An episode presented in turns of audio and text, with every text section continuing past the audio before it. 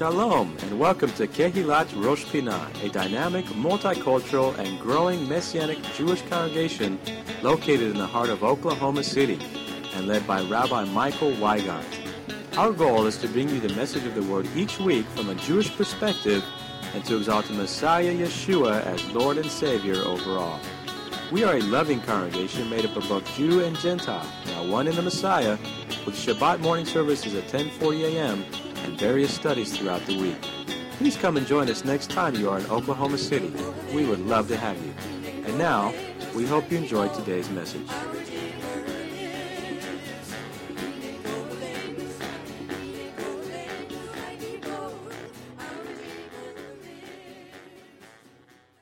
So, my talk is, of course, on the Torah portion, Noah.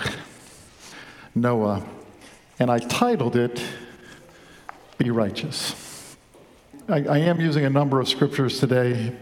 They should go up on the screen, but if you want to look at your favorite translation, uh, I'll, I'll call them out so that if you want to turn, you're welcome to do so.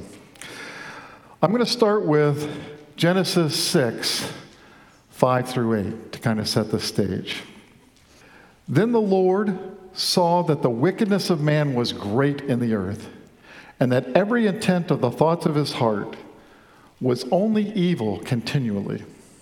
And the Lord was sorry that he had made man on the earth, and he was grieved in his heart. So the Lord said, I will destroy man whom I have created from the face of the earth, both man and beast, creeping things and birds of the air, for I am sorry that I have made them. But Noah found grace in the eyes of the Lord. And that's kind of where this started. It was not a great time.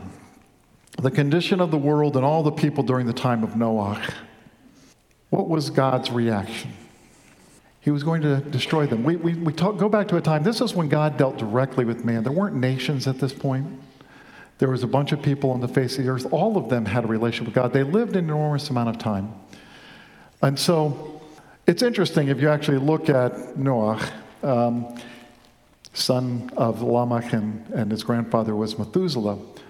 Methuselah was alive from the time of not Abraham or Seth, but all the others of the fathers until the time. And then was alive up until the time of the flood. And then Noah did that bridge. So there's a lot of shared knowledge there.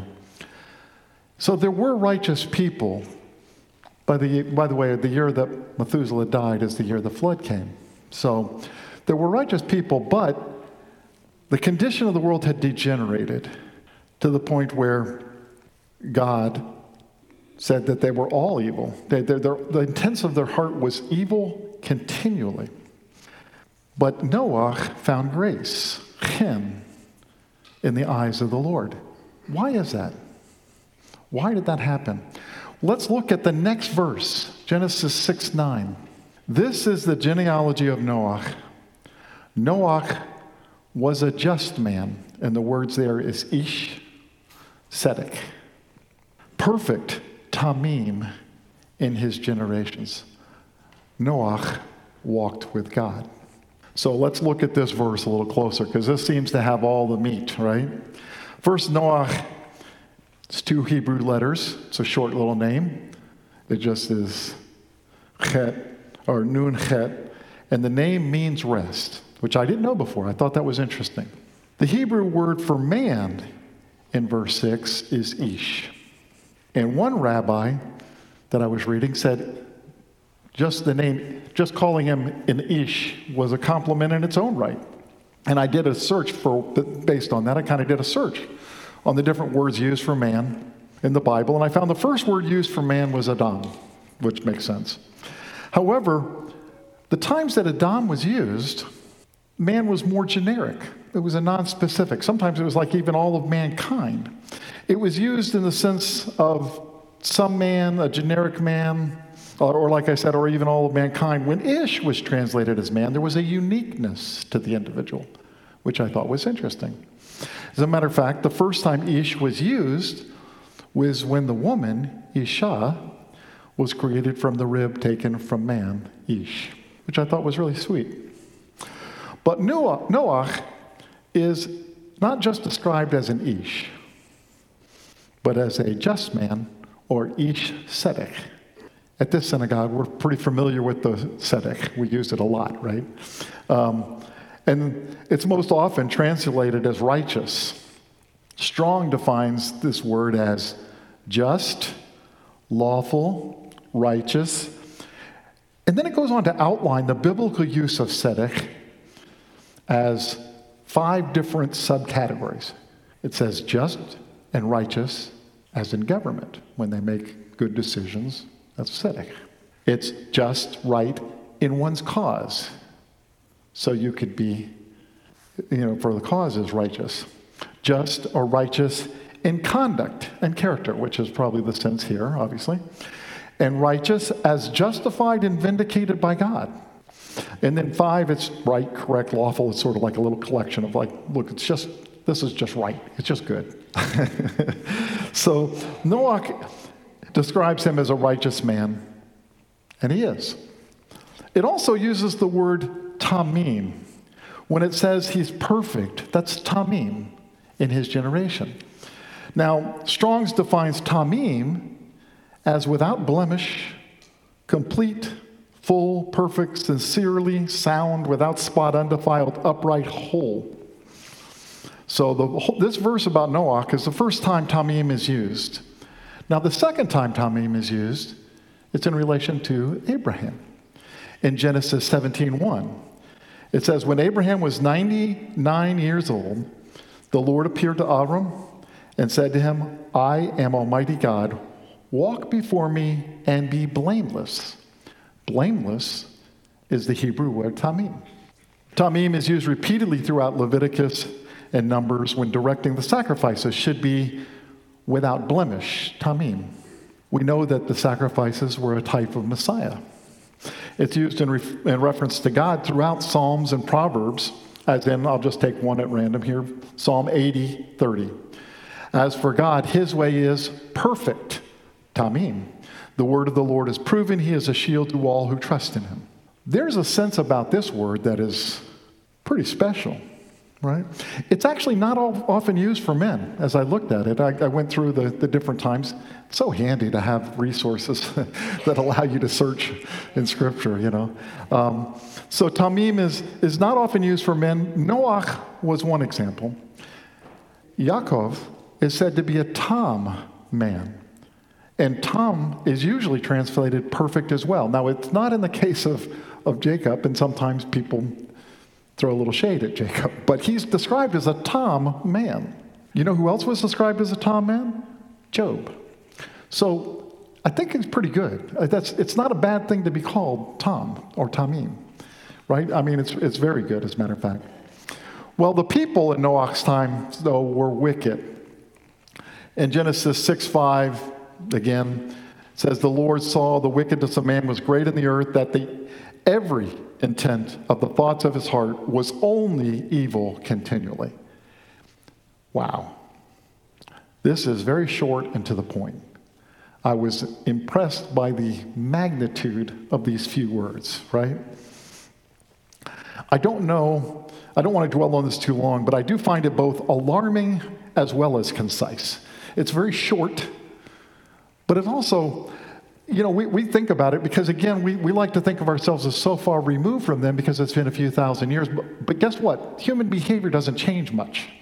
It's why the Bible is still relevant to us today. It's why, why things written down about uh, when, when documents use men's behavior, they're still consistent because we don't change a great deal. Now, yes, we can, we, our technology changes, but we don't.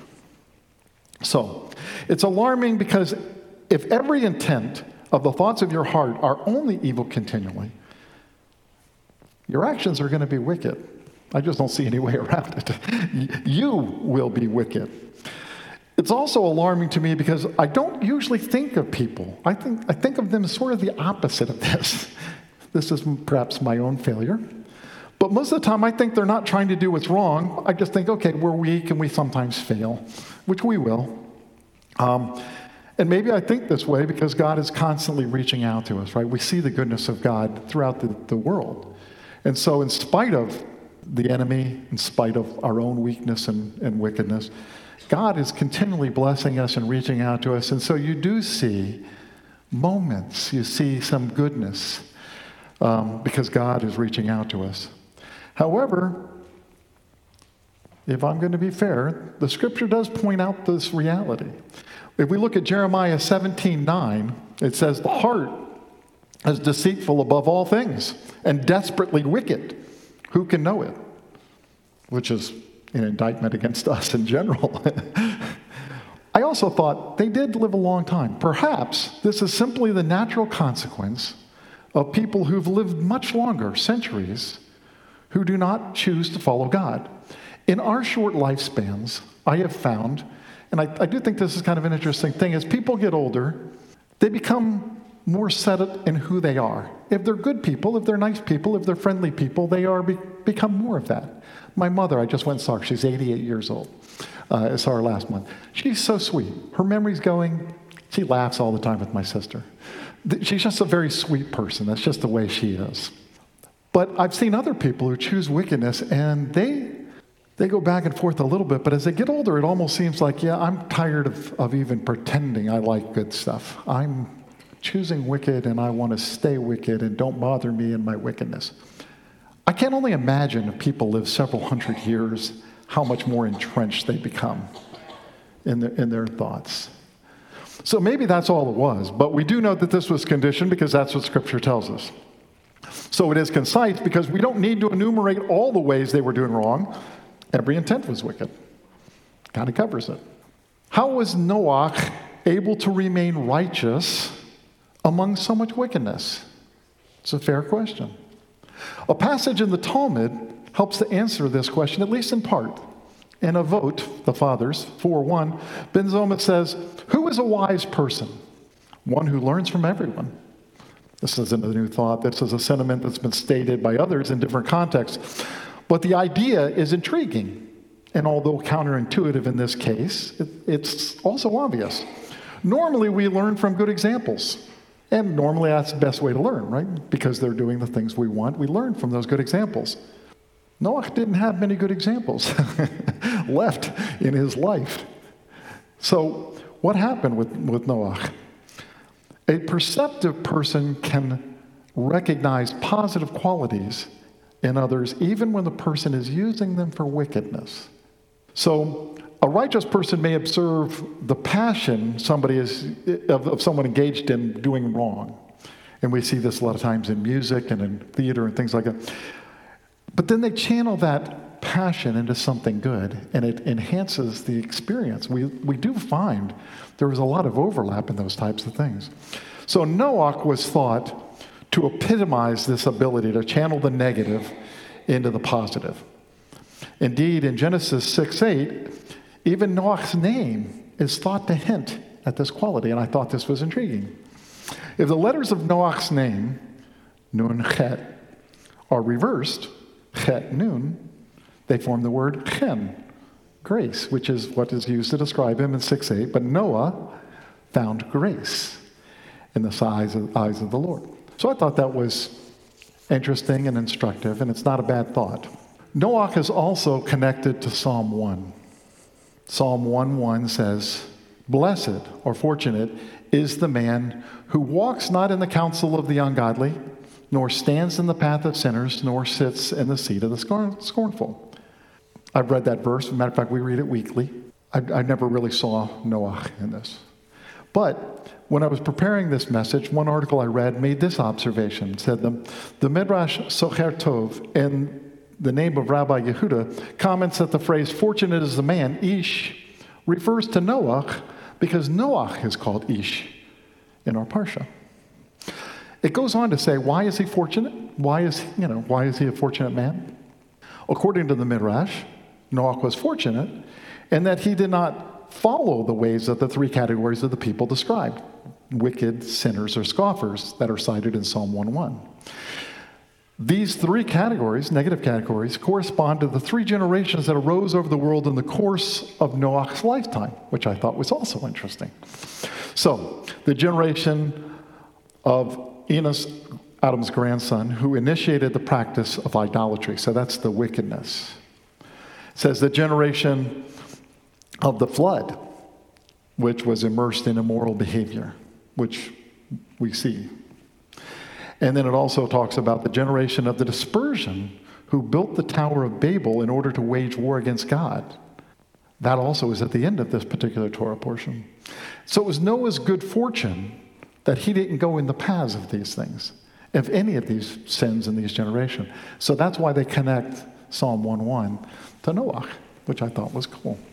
So now that we know he could be righteous in such a wicked time, how does this apply to us? Well, we can be righteous too. As, I, as soon as I say it, we bristle a little bit. Ah, we're not really righteous. We know ourselves pretty well. We, we know our right, it, only God is righteous. And, and that's true. I know this too. But God does ask us to become as He is. If we look in Matthew 5 48, therefore you shall be perfect, just as your Father in heaven is perfect. Now, that is a goal. I don't think any of us will achieve it in our lifetime here, but it's a goal. It's what, what we've been asked to do. Furthermore, we're not just asked, we're not asked to do this alone. That's the other thing. We're not doing this in our own power. We know that because we are messianic believers, right? We know that God is working with us and in us. It is God that gives us the ability and the freedom to follow him. In Philippians 2:13, we read, "Therefore, my beloved, as you have always obeyed, not, on, not as in my presence only, but now much more so in my absence, work out your own salvation with fear and trembling. For it is God who works in you both to will and to do for his good pleasure. So there's no mistake, God does work in us. As, as, and then we see in 2 Corinthians 5:21, for he made him who knew no sin to be sin for us that we might become the righteousness of God in him. Yes, I know that we are covered by Messiah. It is not our righteousness. However, this salvation, this covering of our sins, and I, I this is just an add on. I, I, I, heard um, uh, Christopher uh, during the, the worship time talk about the covering. The first time I can remember the word kippur, cover, used is when they pitched the ark, they covered the ark. It's the same word, which I thought was very interesting. Anyway, um, so we are covered by God, and this replaces our feeble righteousness with the righteousness of God. Well, even that was prophesied in the Tanakh. Let's go to Jeremiah 23 6. In his day, Judah will be saved, and Israel will dwell safely. Now, this is his name by which he shall be called and you guys all know this Adonai Tzidkenu, right? The Lord is our righteousness. We have songs where we sing this, and, and we enjoy that. Adonai Tzidkenu, which, by the way, um, you can see the tzedek again in there. So, before leaving this point, I, I must point out that even though we will all fail, we really don't have any excuse, and we can't rely on that. Say, well, God, you knew, you knew I was weak, you know. Because in 1 Corinthians 10:13, God points out to us just because he knows us and he knows what we'll think and what we'll say. There hath no temptation taken you, but such as is common to man. But God is faithful, who will not suffer you to be tempted about which, above that which ye are able, but will with the temptation also make a way of escape, that ye may be able to bear it. So God really has given us the tools in every situation to choose right. We don't. I mean, we, you know, there's nobody in the Bible. There's no, the, the, the only one in, that's perfect in the Bible is God. Everybody else fails at some point, no matter how good they are. Noah included. I mean, um, we know a couple of the stories with Noah, but it was unusual. Um, faith also, we can't ignore the fact that it's not our acts alone that does it, it's our faith. We recognize that God works in us, and we recognize that it is our faith in God that's important to God, not simply our righteous acts. Faith motivates our action. If we have faith in God, we will do what He asks. Now, I'm going to pause here for a second. I work for a large aerospace company, um, and they recognize this. They want us to behave in certain ways. And they find that just telling us to do something Oddly enough, among a bunch of engineers, they don't just do what they say to do. Not a real surprise, really.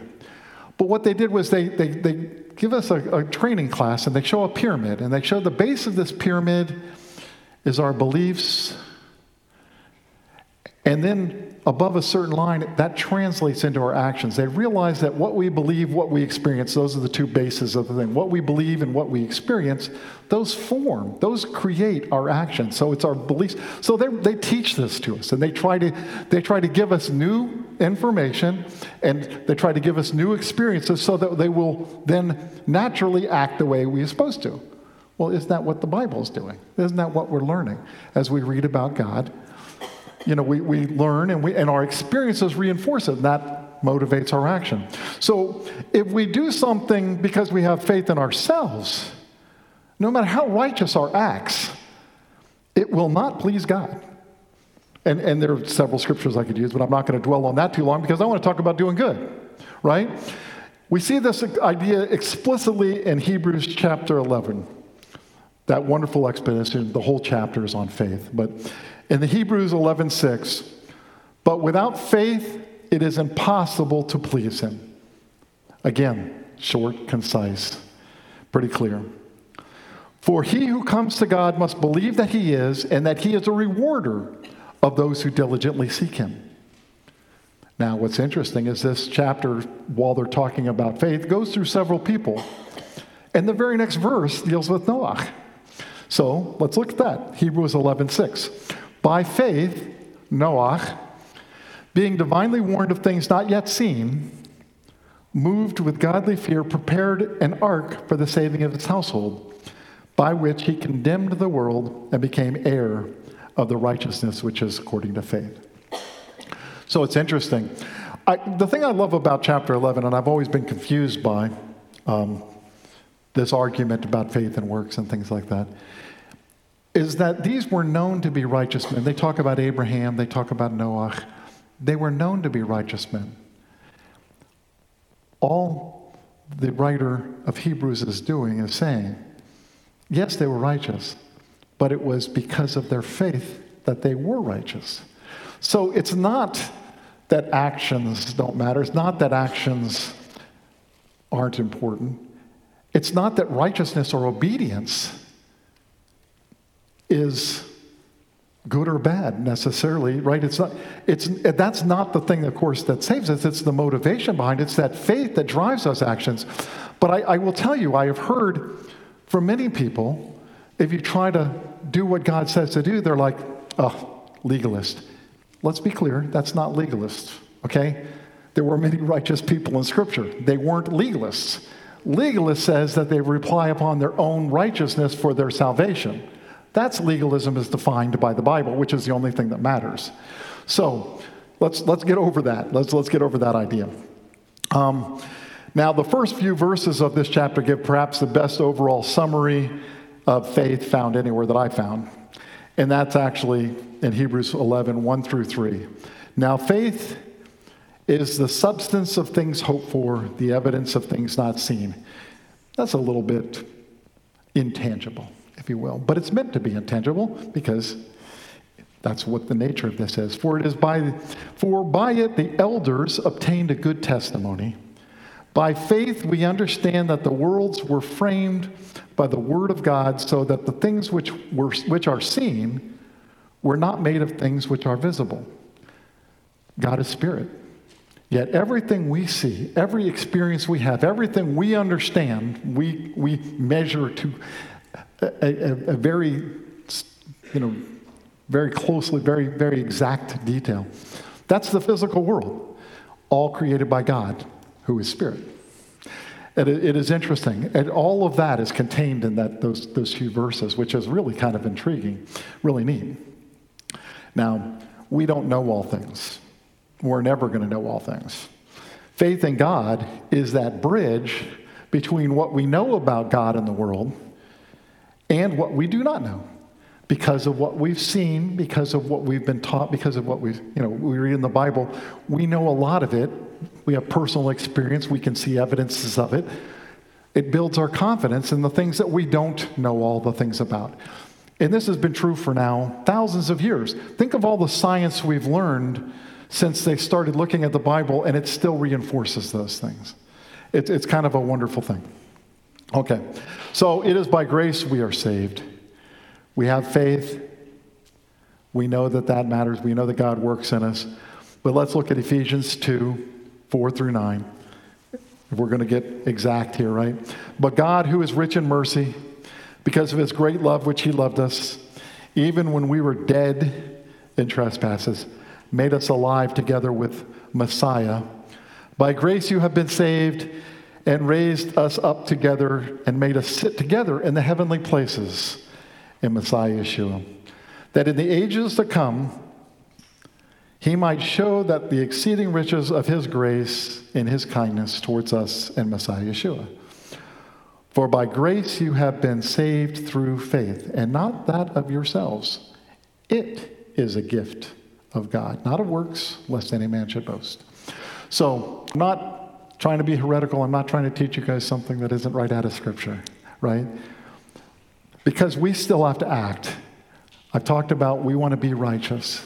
We still choose how we live, we still choose what we do. Now, I know that God works in us, but He gives us that choice and tells us to make choice. So, recognizing that God, it's a God that allows us to follow Him, and it is by His grace that we are saved, we must be honest and admit that He wants us to act righteously, act in accordance with His commandments. It is evidence of our salvation, not the reason for our salvation. In Romans 6 16, we read, Do you not know that to whom you present yourselves slaves to obey, you are that one slaves whom you obey, whether of sin leading to death or of obedience leading to righteousness. This is an interesting verse because it doesn't really give you a choice to not be a slave. You're either a slave to righteousness or a slave to sin. Um, that's the reality.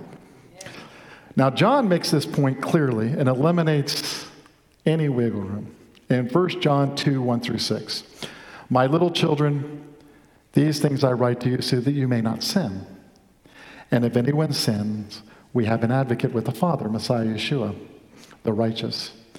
And he himself is a propitiation for our sins, and not for ours only, but also for the whole world. Now, by this we know that we know him if we keep his commandments. He who says, I know him, and does not keep his commandments is a liar, and the truth is not in him. But whoever keeps his word, truly the love of God is perfected in him. By this we know that we are in him. He who says he abides in him ought himself also to walk just as he walked. And he kept the law perfectly. It's, again, a pretty lofty goal, is it not? So the scriptures on this subject are plain. But I have to be honest with you, in my experience, it is much more common to hear people today, even pastors that I've had, try to explain why we don't need to do something the Bible's telling us instead of just telling us to do what's in the Bible and recognizing that we will sometimes fail. They, they, the argument is sort of this God loves us, right? So it doesn't matter. Even if we fail, God still loves us. Well, God may love us even if we don't always follow his instructions, but that doesn't mean he doesn't want us to follow them. Again, as a, as a parent, I had six kids, and, and I have grandchildren now. And they're learning. Kids mess up all the time. You love them fiercely, but they, but they don't do what you want them to do, no matter how much you want them to do it even when they become adults, I mean, there's still struggles at times, is there not? You know, um, but they usually get much better, you know, under guidance and, uh, and whatnot. God wants us to obey. This, unfortunately, this, this idea that it doesn't matter ultimately, and the idea is I can do this and still be saved. Well, okay, but how about not do it? You know, um, it, it becomes a habit, it becomes a mindset, almost a knee jerk reaction to dismiss anything that seems too hard or simply inconvenient for us, right? It's, after all, it's, it's our faith that, not, you know, not our actions, we tell ourselves, but let us remember what James says, what Yaakov says. James 2 14 through 18. What does it profit, my brethren, if someone says he has faith but does not have works? Can faith save him? If a brother or sister is naked and destitute of daily food, and one of, them sa- one of you says to them, Depart in peace, be warmed and filled, but you do not give them the things which are needed for the body, what is a profit? Thus also faith by itself, if it does not have works, is dead. But someone will, someone will say, You have faith and I have works. Show me your faith without your works, and I will show you my faith by my works. I thought that was very plain. Um, I won't belabor this point anymore, but God wants us to follow him. He wants us to obey, He wants us to be righteous. We will never attain His level of righteousness, but we should still try to please Him. And Noah did that. So did many other righteous individuals. Even today, we can show integrity. We can treat each other with love and kindness. We can be righteous understanding that our righteousness is not the level of God's, but we do know people that we think of as righteous. We can't ever really make this de- declaration for ourselves. We can't, I'm righteous. That never happens, right? It's really somebody else sees it in somebody else. You know, you, you see it in others, you don't see it in yourself. Let me share a news article. This one's a very personal one again for me. This is my father. Now, my father, as you might know, uh, and if you don't, my father worked for newspaper. That was his chosen career. He was a journalist. Um, worked for the Miami Herald and the, and the Fort Lauderdale News. And he was, through the last decade or so of his life, he worked on the editorial page. So his opinion was often put out there, you know, in the, in the form of editorials. When he passed, however, he, he hung out with judges. He often was the one who uh, interviewed the politicians because he was a very fair man and, uh, and he liked people. My dad was kind of incredible. Um, but this is this was just the newspaper. Or, or this was the news um, how they reported his death in his paper. Jim Gay, an assistant editorial page editor whose integrity was legend at the Sun Sentinel and did old, old Fort Lauderdale News, died of cancer on Monday at Hollywood Memorial Center. He was 60. Jim was the most straight arrow person I've met in my life, said Arthur G. Franza, a retired Broward Circuit judge who knew him for 21 years. He was incredibly honest. He didn't know how to deviate, it wasn't in his character. If you had to mold someone good, you'd make a Jim Gay, which I thought was nice.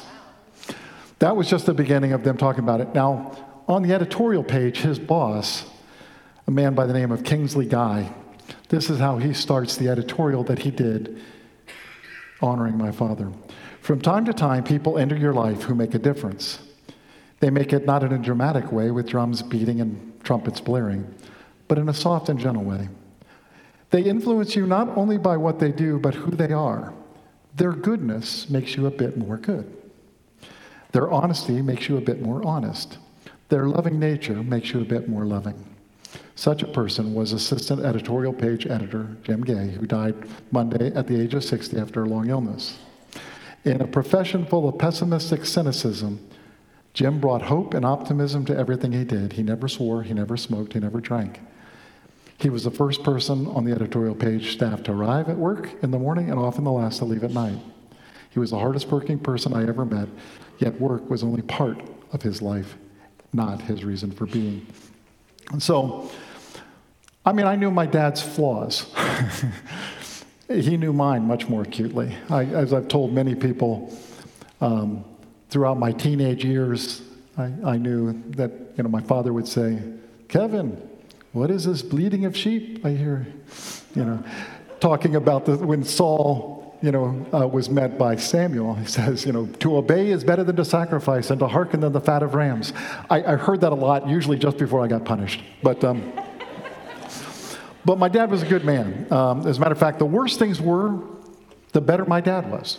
It was a curiosity to me if the world just completely imploded, my father would be at his calmest. That was when he was at his best. But anyway, my dad is just one person. We all know people that we think of as, that's a good guy. And I love the way the Kingsley Guy talked about the fact their honesty makes you a little bit more honest. Their kindness makes you a little bit more kind. It does sort of wear off on you. The same is also true in the wickedness side, right? So, so I think it's good. So I want to point that out because we can be righteous. We can be people of integrity. We know people of integrity today. And the world is still wicked. is it as wicked as the days of Noah? I don't know. God alone knows. Um, but we know that it will be as in the days of Noah before Messiah returns. Let's look at Luke 17, 26 through 27. And as it was in the days of Noah, so it will also be also in the days of the Son of Man. They ate, they drank, they married wives, they were given in marriage until the day that Noah entered the ark, and the flood came and destroyed them all. Now, I believe this verse is primarily telling us about how unaware most of the world will be of his return. They will be caught by surprise. However, Yeshua compares the last days to the days of Noah and Lot looked. Um, and at both times, the majority of the people were wicked and God destroys them. Many people today do not follow God and have no desire to follow Him. That's a reality. I believe most of us would assess the condition of the world as wicked. How wicked or when God comes is up to God, but we know what He tells us, right? The other thing that I want to point out from Noah is as righteous as he was, he's a lot of times they kind of poke at him. They kind of there's a negative kind of a quality to him. They, they have a they have some mild criticisms. And you say, how? I mean, he did all sorts of things good. So when I was reading it, what it, it, it agrees, everybody agrees he's righteous. But they also see some perceived flaws. And I'm not just talking about when he drank the wine. Obviously, drinking is not a sin, but drunkenness is always a sin. So, I mean, obviously, what he did there was a problem. But I'm not talking about that one. One moment like that in your life is not, not what I'm talking about. Most of the criticism, and this is a weirdness to me, centers on the number of people saved.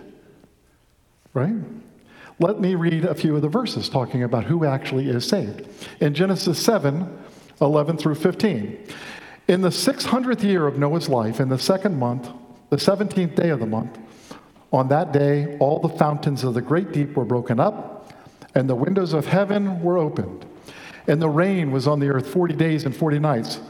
On the very same day, Noah and Noah's sons, Shem, Ham, and Japheth, and Noah's wife, and the wives of the sons were with them, entered the ark. They and every beast after its kind, and all cattle after their kind, every creeping thing that creeps on the earth after its kind, and every bird after its kind, every bird of every sort, they went into the ark to Noah, two by two, all flesh, in which there is breath of life.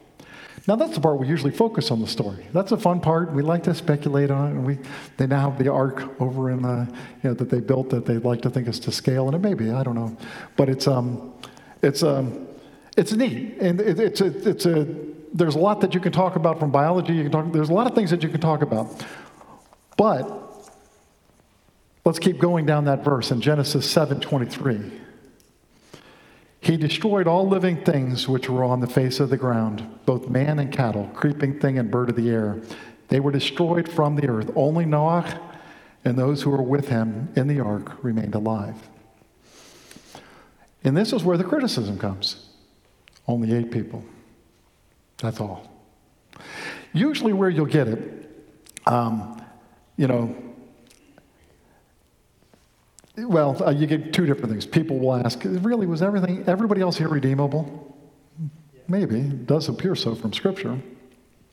So one of the midrashes used the phrase in Genesis 6 9, where it says Noah was perfect in his generations, to suggest he would not have been considered righteous and say Abraham's time. An interesting thought. Why pick Abraham's time? Well, because Abraham's influence included not just his family, but went beyond uh, others as well. He also, we saw him plead for those in Sodom, right? Uh, we don't have similar verses for Noah. So that's kind of an interesting idea. And some of the midrashes further suggest that because Moses was raised in a godly home with, with righteous parents, as I said, Methuselah was his grandfather. Lamech, you know, here he was, all these people of faith. He says, he may have been ill prepared to talk with ungodly people about God. They point out that Abraham's father was an idolater. Maybe that's why he was more effective. Again, I thought that was kind of intriguing. I'd never thought about that before. Moses also had a righteous family, but he lived among um, unrighteous idolaters. And we can see Moses pleading with God, willing to argue even for the children of Israel. And he was commended for it, right? There's no doubt that Israel's leaders have always been judged and still are judged today by the love they have for the people they lead. So that's why Moses is remembered so fondly, because of his love for the, for the Jewish people, and, and as well as all the other things that he did. But um, even when they committed sins, the desire to reach out to others, improve society, bring others to God, those are historically values of the Jewish people as they went from place to place. It's a good and noble and righteous desire. We should reach out to others as well. There's nothing wrong with that. As a matter of fact, we're commanded to do it. First, your family. Well, even if you want to criticize Noah for not saving more people, the only three sons we know about were in the ark with him. That's not bad. Not everybody can say that. It's also clear that we need to bring the good news up to others, but it's God who saves, not us. We let people know, but we don't control what they do with that. Let's look at 1 Corinthians 3 5 through 7. And I, I like this verse. Who then is Paul? Who is Apollos? But ministers through whom you believed, as the Lord gave to you to each one. I planted, Apollos watered, but God gave the increase. So then, neither he who plants is anything, nor he who waters, but God who gives the increase. So we have an obligation to warn our neighbor, we have an obligation to love our neighbor, but how our neighbor reacts is not up to us. That's how our neighbor, it's up to him, and it's how God decides. Um, we are called to share the good news. We are called to love others. We are not responsible for the results, positive or negative. We can't take any credit if everybody, that's up to God. That's true even for our families. Now, while they are in our care, there's an expectation of some control, but once they are on their own, they can and do make their own choices. In his letter to Timothy, Rav Shaul addresses some expectations. This is for leaders, but I'm going to say it also applies to everybody in here as well as to our family and things like that. And it talks about our families in these verses. This is his guidance to Timothy regarding bishops, and there's very similar verses for deacons. He says in 1 Timothy 3 2 through 5, a bishop, an overseer, an elder, must then be blameless, the husband of one wife, temperate, sober minded, of good behavior, hospitable, able to teach not given to wine, not violent, not greedy for money, but gentle, not quarrelsome, not covetous, one who rules his own house well, having his children in submission with all reverence. For if a man does not know how to rule his own house, how will he take care of the church of God? So there is an expectation, even within Scripture, recognizing our weakness, that we have some influence, some control over our circumstances, the people around us, and that we would, while they're in our house, um, you know, obviously we, we, uh, we do get to control and we have to discipline and things like that. So we, we, we're called to, to do what God asks us to do. Now, others, the community, we do have a responsibility to our community, to our neighbors. The first verse that comes to mind is the one that we mention every week here at RPS. In Leviticus 19:18. You shall not take vengeance nor bear any grudge against the children of your people, but you shall love your neighbor as yourself. I am the Lord. Among believers, it's also supposed to be our defining characteristic. Let's look at John 13 35. By this shall all men know you are my disciples if you have love one to another. It's not our dress, it's not the things we follow, it's not the day we worship. If we have love one to another. That's the defining characteristic. It also, interestingly, was the last instruction Yeshua left with his disciples. If we go to Acts 1, verses 8 through 9, but you shall receive power when the Holy Spirit has come upon you, and you shall be witnesses to me in Jerusalem, in all Judea and Samaria, and to the ends of the earth. We're actually the whole Great Commission, right? We're, we're told that we have to go out and talk. We have to tell them about Yeshua. Now, when he had spoken these things while they watched, he was taken up in a cloud, received him out of their sight. So it was literally the last thing he said before taken up into, into heaven. So, what's the conclusion? John 14, 15. If you love me, keep my commandments. We love God. How do we love God? We follow what he says. We're righteous. So being, being righteous equates to loving God. In Leviticus 19:18, we just read, "You shall not take vengeance nor bear any grudge against the children of your people, but you shall love your neighbor as yourself. I am the Lord." We're also supposed to love our neighbor. That's the two things we're supposed to do. And tying those together, I go to some words of Messiah Yeshua in Matthew 22, 35 through 40. Then one of them, a lawyer, asked him a question, testing him and saying, Teacher, which is the greatest commandment in the law? Yeshua said to him, You shall love the Lord your God with all your heart, with all your soul, and with all your mind. This is the first and great commandment. And the second is like it you shall love your neighbor as yourself. On these two commandments hang all the law and the prophets. We mentioned that, but this is how. God tells us to love, but just like your children, we don't know how to do it right. So he gives us a lot of other instruction, just like you do with your kids. Don't hit your brother. You got to love him. You didn't know that at first. You got to share your toys. That's what God's doing with us. Here's how. And, and we can't just say we love God the way we want to love him. He has a way that we, you know, we can't just do what we want to do. So, what we're left with is let's love God and love our neighbors. Let's be righteous and let's, let's share the good news with the world. Let's go to the Lord in prayer. Our Father, we are grateful to you. We're grateful to you for your spirit. We're grateful to you to have a group of believers. We're thankful to live in a, a place and a time when we can, we can express our beliefs and share them with others, Lord, and, and that we are blessed all the time by you, Lord, and we are grateful for those blessings. We pray, Lord, that you would be with us and that you would help us to learn and grow and to be better followers of you, better children, that we would improve. And we love you, Lord. In Yeshua's name we pray. Amen. You've been listening to the Shabbat message from Rosh Pinah Messianic Jewish Congregation in Oklahoma City, Oklahoma. We would love to have you visit us. Our weekly services begin at 10:40 a.m. each Shabbat, and we are located at 2600 Northwest 55th Place, north of Northwest Expressway at the corner of Northland Avenue and Northwest 55th Place. We meet each Shabbat for wonderful praise and worship with dance, liturgy, teaching, food, fellowship, excellent children's programs, and Bible studies on Tuesday nights. For more information, please visit our website, www.roshpinah.org. That's R O S H P I N A H dot O R G. You can also reach us by phone at 405 842 1967 or email us at info at roshpinah.org. Thank you for spending time in the Word with us today. Shabbat Shalom and blessings in Messiah Yeshua.